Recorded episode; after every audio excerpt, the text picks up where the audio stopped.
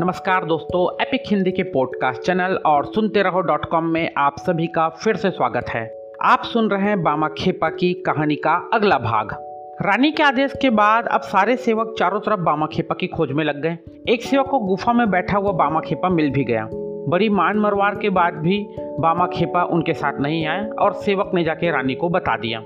अंत में रानी खुद गुफा तक पहुँची। बामा ने उन पर भी गुस्सा उतारा। आपके कहने पर ही तो मैं पूजा कर रहा था और देखो इन लोगों ने मुझे कितना मारा है। उनकी बाल सुलभता सहजता देखकर रानी का भी मन ममता से भर गया। उनकी समझ में आ गया कि तारा माई का मातृत्व तो इस बामा खेपा के प्रति क्यों है। रानी ने फरमान जारी कर दिया कि इस मंदिर का पुजारी बामा खेपा ही है। उसकी जैसी मर्ज़ी वो वैसा ही पूजा कर सकता है। वो पूजा के लिए पूरी तरह से स्वतंत्र है। कोई भी उसके मार्ग में आएगा तो वो दंड का भागी होगा। यह मंदिर बामा खेपा का है और तारा माई भी बामा खेपा की है। वह जिस विधि विधान को सही समझे, उस विधि विधान से पूजा कर सकता है और उसी विधि विधान को सही माना जाएगा। बामा खिपा की तो जैसे मन की मुराद पूरी हो चुकी थी, माँ और बेटे का मिलन हो चुका था। मंदिर व्यवस्था फिर से बामा खेपा के हिसाब से चलने लगी थी। ऐसा माना जाता है कि तारा माई खुद बामा खेपा के हाथ से प्रसाद ग्रहण किया करती थी। ऐसे अद्भुत ढंग से बामा खेपा तारा माई के पूजन करते जिसका कोई नियम नहीं था। कभी सुबह चार बजे पूजा चल रही थी तो कभी दोपहर बारह बजे प्रारंभ होती थी। कभी रात भर पूजा चलती थी तो, तो कभी पूरे दिन भर मंदिर की ओर बामा खेपा के दर्शन ही नहीं होते थे। उनकी पूजा विधि लोगों को पसंद नहीं आती थी लेकिन उनके पास कोई और उपाय नहीं था क्योंकि रानी का फरमान था।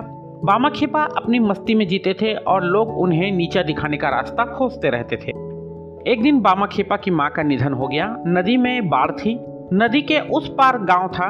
बामा जिद पर अड़ गए कि छोटी माँ का तो दाह संस्कार बड़ी माँ के पास वाले शमशान घाट में ही किया जाएगा। नाव वाले से बामा ने देह को नदी के पार पहुँचाने की बात कही। नाव वाले ने साफ़ इनकार कर दिया। बामा ने नाव देने की बात कही तो नाव वाले ने हाथ जोड़ के कहा कि, बामा, यही मेरे जीवन का सहारा है। अगर बाढ़ में यह भी बह गया तो मैं अपना घर कैसे चलाऊँगा? बामा के चेहरे में एक अजीब सी मुस्कुराहट आ चुकी थी, जैसे उन्होंने कुछ सोच रखा हो।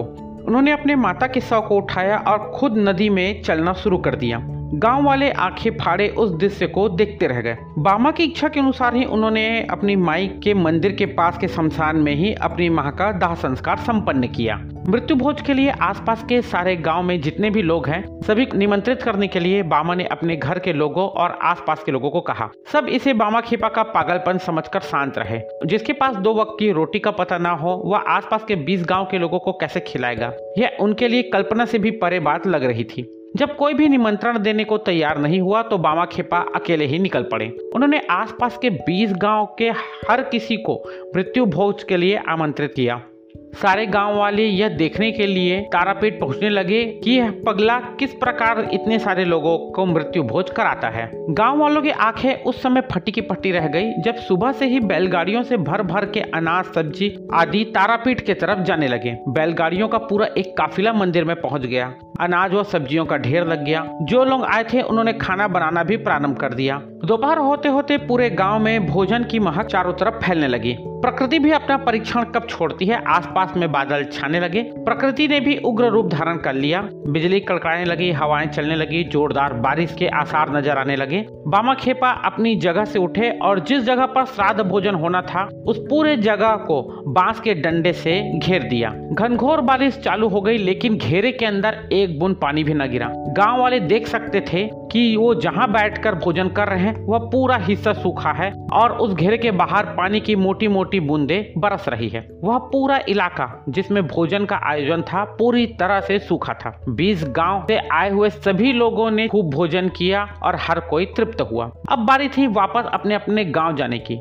घनघोर बारिश को देखते हुए वापस जाने के लिए दिक्कत आएगी, यह सोचकर सभी चिंतित थे। बामा खेपा ने माई के सामने अपना अनुरोध दिया और कुछ ही क्षणों में आसमान पूरी तरह साफ़ हो गया और धूप खिलखिला गई। सारे लोग बड़ी सहजता से अपने अपने गाँव वापस चले गए। इस घटना के बाद बामा खेपा की अलौकिकता के बारे में लोग बात करने लगे। धीरे धीरे लोगों का भीड़ बामा खेपा की तारा पीठ की ओर बढ़ने लगा। कोई बीमार आता तो बामा खेपा उस पर हाथ फेरते और वो स्वस्थ हो जाता था। निसंतानों को संतान प्राप्ति होने लगी। सभी आगंतुकों की इच्छा और मनोकामना तारा पीठ में पूरी होने लगी। बामा खेपा कभी कभी भी बिना चखे माई को भोजन नहीं कराते थे। माई स्वयं अपने हाथ से बामा खेपा को भोजन खिलाती थी। बामा खेपा अपने हाथों से माई को। ऐसे अद्भुत महामानव बामा खेपा ने अंत समय में माई की प्रतिमा में ही लीन हो गए। तो दोस्तों, ये थी कहानी बामा खेपा की। ऐसे ही रोचक जानकारियों के लिए हमारे साथ जुड़े रहिए एपिक हिंदी के पॉडकास्ट चैनल के साथ, या आप विज़िट कर सकते हैं डब्ल्यू